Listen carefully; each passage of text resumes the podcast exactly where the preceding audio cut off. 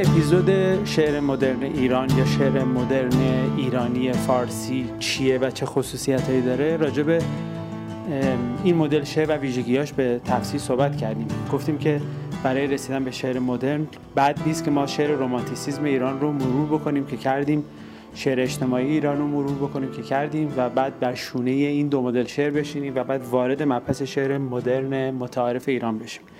گفتیم که شعر مدرن متعارف ایران یا فارسی ولی در داخل ایران عمدتا این شکلی بوده که یک ارتباطی بین فرم و محتوا ایجاد شده و عینیت پیدا می‌کنه این ارتباط.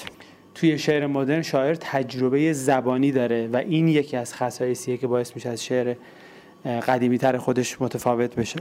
راجع به شاملو صحبت کردیم راجع به سهراب سپهری صحبت کردیم راجع به فروغ صحبت کردیم که این افراد ممکنه حتی دست از سر اسطوره های خودشون ور نداشته باشن ولی با توسل به ساختارهای زبانی و تجربه شخصیشون تونستن وارد حوزه ای از شعر جدید ایران بشن به نام شعر مدرن ایران شعر مدرن متعارف ایران که نمونه‌ای از شعرشون خونده شد.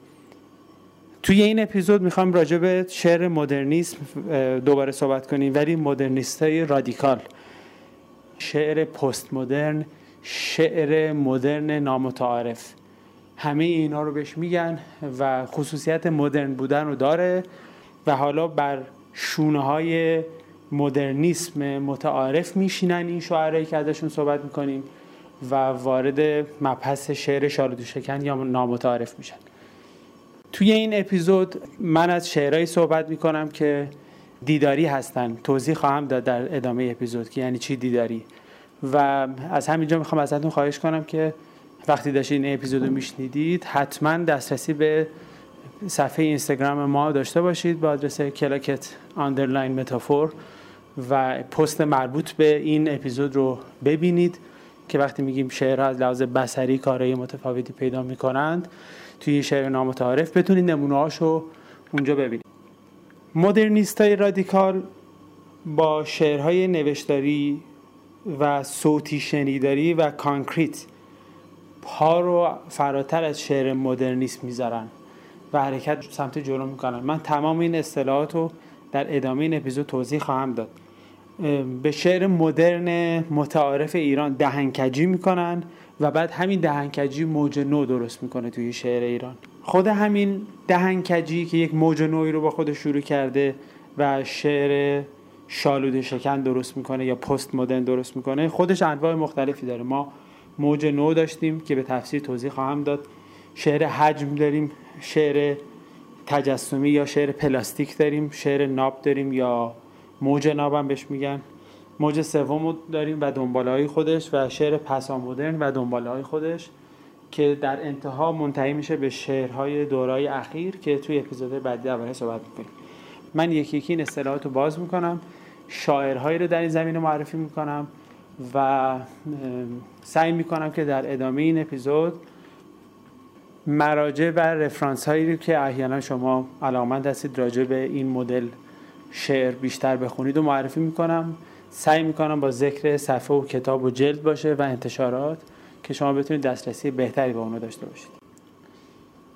مدل ارتباطی یعنی مدلی که یک شاعر شعری رو می‌نویسه و از طریق القای یک مفهوم خاصی با مخاطب خودش می‌خواد ارتباط برقرار کنه.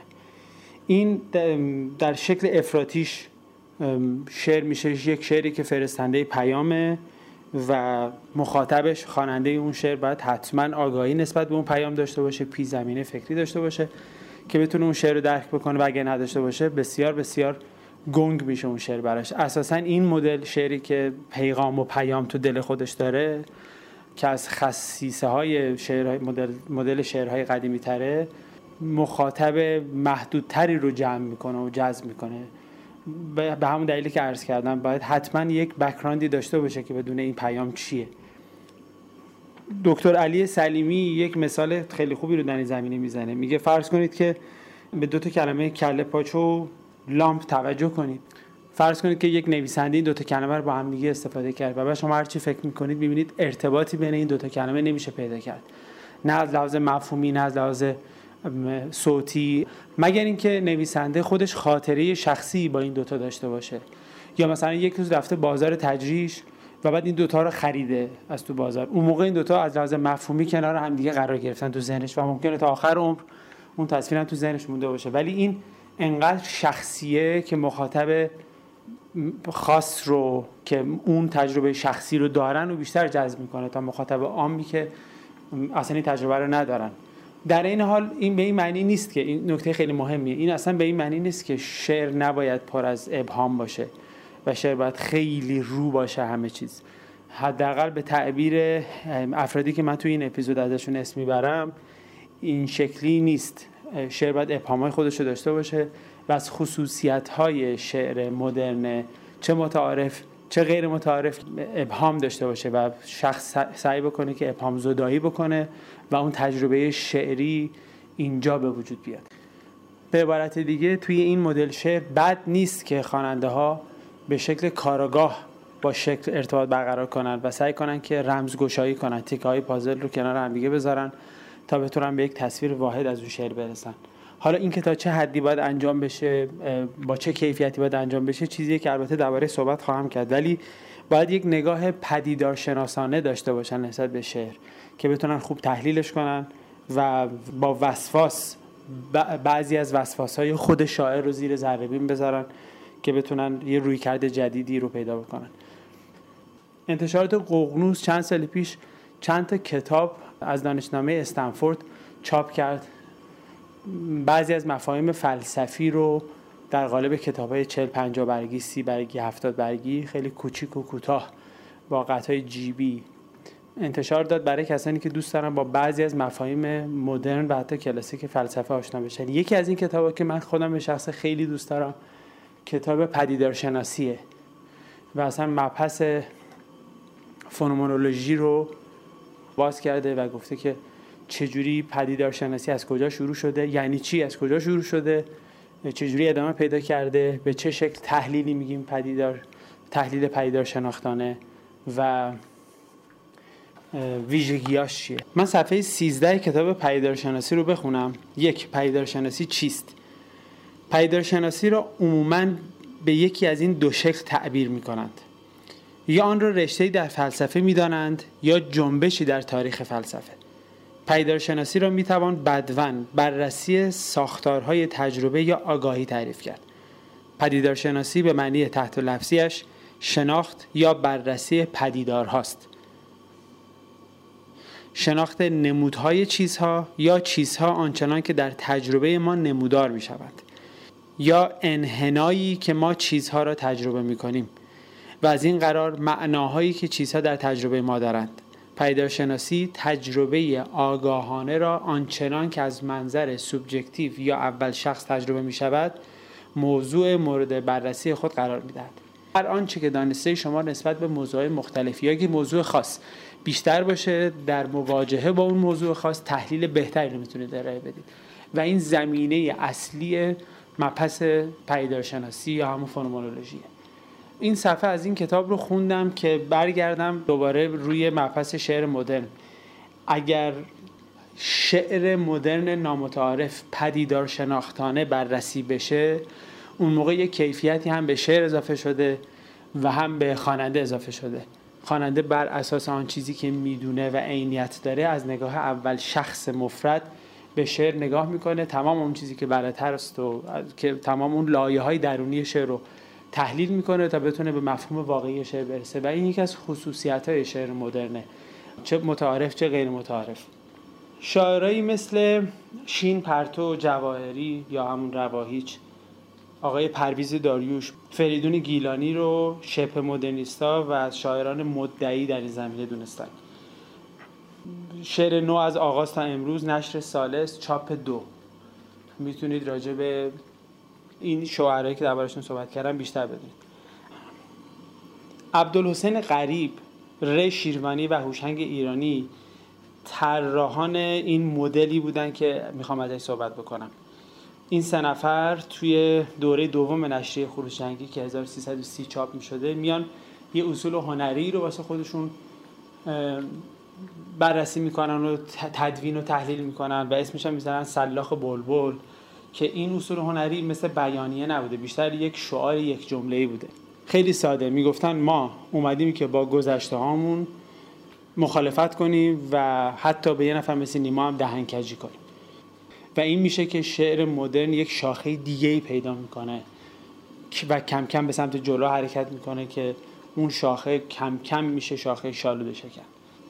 شعرهای سلاخ بلبل بیشتر جنبه های جوششی داشته. آنی بوده خیلی درونی بوده خیلی اشراقی بوده و این جزء خصوصیت سه چهار تا موردی که گفتم جزء خصوصیت اصلی این شعر بوده. شعر کبود هوشنگ ایرانی یکی از مشهورترین شعرهاییه که زیر اصول هنری سلاخ بلبل سروده شده. حسامیزی های عجیب غریبی که توش بوده مثل کلماتی مثل جیغ بنفش قار کبود و غیره و البته حرکت کردن از یک ورته سخن به یک ورته دیگه از یک صوت به یک صوت دیگه. پرش وزنی چه آروم چه تند چند صدایی گوش آزار. اینا همش باعث می شد که یک کیفیت جدیدی رو به خواننده بده موقع خوندن چنین شعری. عکس شماره یک همین پست رو توی صفحه اینستاگرام نگاه کنید. این شعر شعریه که دقیقا تمام این خصوصیاتی که الان عرض کردم توش هست. این شکل شعرها بیشتر با گوش سر کار دارن. بهشون میگن اشعار صوتی شنیداری. اشعار دیگه هم رواج داشته توی ابتدای شعر مدرن شالود شکن که بهشون می‌گفتن نوشتاری دیداری یا تو انگلیسیش پترن پوهم بهشون می‌گفتن. شاعرای نیمایی کم و بیش به شیوه خاص نوشتاری علاقه من بودن. به این معنی که اساسا شاعر براش مهم بوده که کلمات توی یک صفحه که داره می‌نویسه به چه شکلی نوشته میشن. کلمات رو توی صفحه زیر هم چجوری باید چید روبروی هم دیگه باید چجوری چید. و این خب تا شعر امروز دورای اخیر ایران هم رعایت شده و جلو اومده. بعضی از این شاعران اومدن به افراطی ترین حالت ممکن چینش کلمه ها روی برگ کاغذ رو مدیریت کردن. و به این شعر میگن شعر concrete. شعری که بسیار بسیار دقیق کلمه ها روی کاغذ پخش شدن چیده شدن به عبارت دیگه. آقای هوشنگ ایرانی توی مجموعه خاکستری چند تا شعر داره که اساتیری و عرفانی و سورالستی هستن ولی این شعرها لزوما به شعرهای شنیداری و دیداری منتهی نمیشن. فراتر از این هم میره هرچند که این دوتا مدل هم توی اون دفتر شعرش هست. یه شعر هست توی این دفتر به نام اونیومیستیکا که بجز حالت صوتی و شکل شنیداری مخاطب به شکل دیداری شعر هم مجبور تکیه بزنه. و توی این شعر به یک وحدت عارفانه اشیا در قالب یک شکل هندسی آقای هوشنگ ایرانی اشاره می‌کنه. و با معانی و وحدت و کسرت عارفانه بعضی از کلمه های مشهور عرفان ایران مثل آ و نای و آی و ها و هو و این کلمه ها شعر سروده که اگر بشنویش از لحاظ صوتی یک کاری با شما می‌کنه ولی اگر ببینیش یک اتفاق بهتر و بیشتری تو ذهن شما میفته و عمیقتر میفته لازمه اینجا بگم که برای من به شخصه شعری که هویت تصویری هم می‌خواد داشته باشه جذابیت بهتری پیدا می‌کنه. جذابیت جالبی پیدا می‌کنه. حالا نه که بگم بهتر بخوام مقایسش بکنم با انواع دیگه. اصولا شعر گفته میشه نوشته میشه روی کاغذ و در بهترین حالت ممکن شخص می‌خونه. و با اون چیزی که نوشته شده ارتباط برقرار می‌کنه و به یک شکل متعارف خوندن هم داره دست میندازه. چشماش رو به صورت افقی در شعرهای کلاسیک حرکت میده روی خطوط. در شعرهای جدیدتر شعرش رو چشماش رو به شکل عمودی حرکت میده روی سطور و نهایتا مفهومی که شاعر می‌خواسته برسونه یا حسی یا لحظه رو که می‌خواسته خلق بکنه رو درک می‌کنه. اما یکم مدرنترش این میشه که شاعر شعر رو جوری نوشته که شما نمی‌تونید واسه کسی دیگه اون شعر رو بلند بلند بخونید. از حالت شنیداری خارج میشه. اون شعر باید دیده هم بشه. یعنی من اگر توی کنفرانسی بخوام این شعر رو بلند بلند بخونم ترجیح میدم که اون شعر پشت سرم حتما نمایش داده بشه که مخاطب متوجه بشه که این شعر از لحاظ دیداری هم داره یه کاری انجام میده. همین شعر که گفتم معانی عرفانی در قالب تصویر نوشته شده از آقای هوشنگ ایرانی رو ببینید. تصویر شماره دو توی صفحه اینستاگرام یک شعر خیلی جالب وجود داره. من جز شعرهای مورد علاقمه. از آقای مشرف آزاد تهرانی یا همون میم آزاد با اسم میم آزاد می‌شناسیم ایشونو که جز شعرهای concrete یا همون نقاشی خطه توی مجموعه با من طلوع کن که 1352 چاپ کردن پرواز چند تا پرنده رو با عدد هفت. توی شعرش نشون میده. و با اینکه شعر فارسی از بالا به پایین خونده میشه و اصلا کلا متون فارسی از بالا به پایین خونده میشن این شعر وقتی نگاه می‌کنید می‌بینید که از پایین به بالا شعر از لحاظ تصویری برای شما داره معنا ایجاد می‌کنه. شعر اینطوری شروع میشه. و مردگان در شب مانند زاغها بر آسمان کاغذی آمار پرواز می‌کنند. بعد در خط اول 5 تا هفت خط دوم 4 تا هفت خط سوم 3 تا هفت خط دوم دو تا هفت و خط پایین یه دونه هفت که دقیقا حس و حال همون زاغ رو داره. به وجود میاره توی نگاه خواننده و از پایین به بالام داره مفهوم پیدا می‌کنه. عکس شماره سه رو ببینید. آقای نصرت رحمانی توی شعر تبعید در چنبر زنجیر. همین کار رو به شکل دیگه انجام دادن. عکس شماره چهار رو ببینید. آقای منوچهر شیبانی توی شعر گوشه ای از شعر تعصب از عادات جاهلی.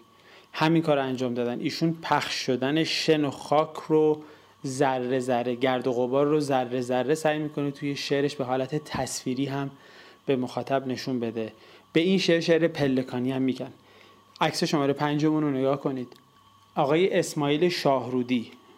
شاعر 1304 تا 1360 توی مجموعه آینده که 1346 منتشر می‌کنن یه شعری دارن به نام شعر بی پایان.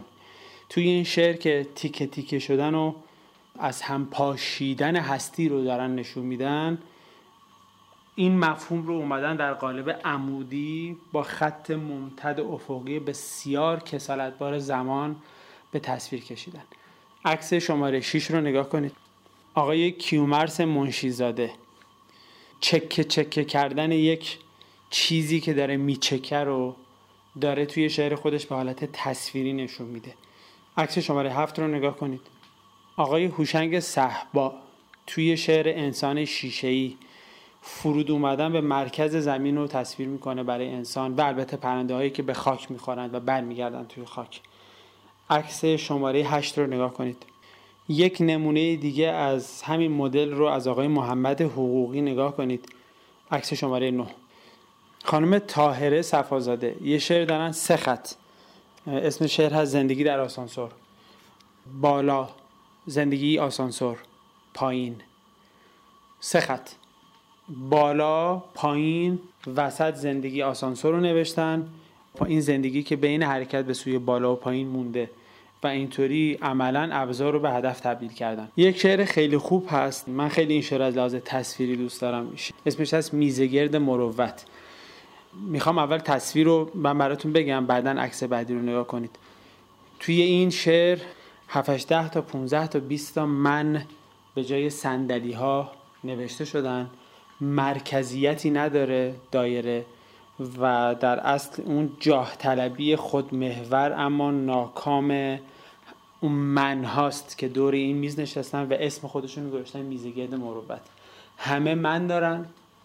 در عین حال فکر می‌کنن که مروت از خود گذشتگی هم تو دل خودشون هست که این شعر به سادگی نشون میده که این اتفاق نمیفته حداقل به زعم شاعر نمیفته یا یه شعر دیگه ای هست به نام استحاله که ما ببینیم که از ابتدا او ما او ما او ما او به صورت عمودی پایین اومده و بعد دو شاخه شده. او به یک سمت رفته ما کلا به یک سمت رفته و این به بهترین حالت ممکن اون جدایی از وحدت و سقوط و استحاله رو داره نشون میده.